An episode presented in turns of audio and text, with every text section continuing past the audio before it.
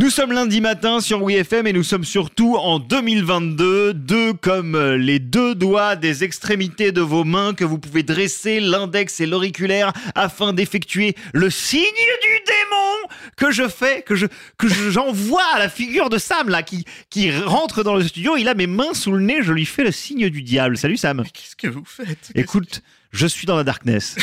J'adore ça. Tout de suite, c'est parti pour les fake rock news. C'est de cela dont il est question sur WeFM. Une chanson l'addition présente les fake rock news de Sam sur WeFM. Oui, mon cher Joe, sachez que pendant que vous attrapiez un rhume des sockets au cours d'une nouvelle session coquette de selfie ce week-end, j'ai mené l'enquête.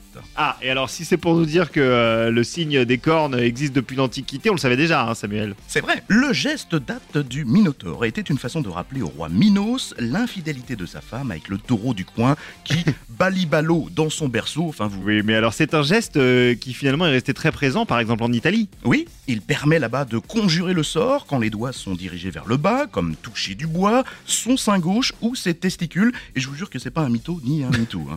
Est-ce que euh, c'est Ronnie James Dio qui lit ce signe au rock ou pas? Eh bien, c'est faux. Ah. Le leader de Black Sabbath l'a popularisé lors d'une tournée en 80, Ouais. s'inspirant de sa mémé sicilienne pour se démarquer du précédent chanteur Ozzy Osbourne qui signait en V.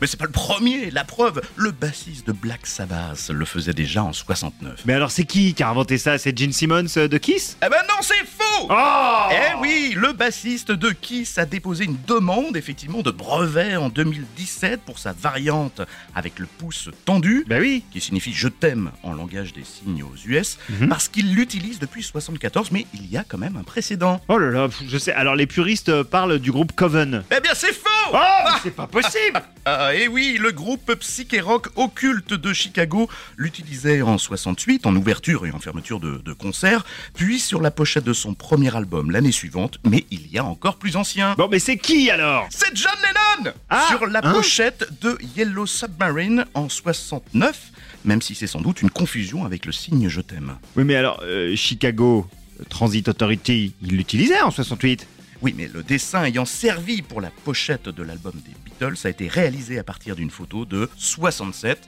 record battu. Vous êtes désormais prévenus. Fake rock news avec Sam de Une chanson l'addition. Eh bah dis donc.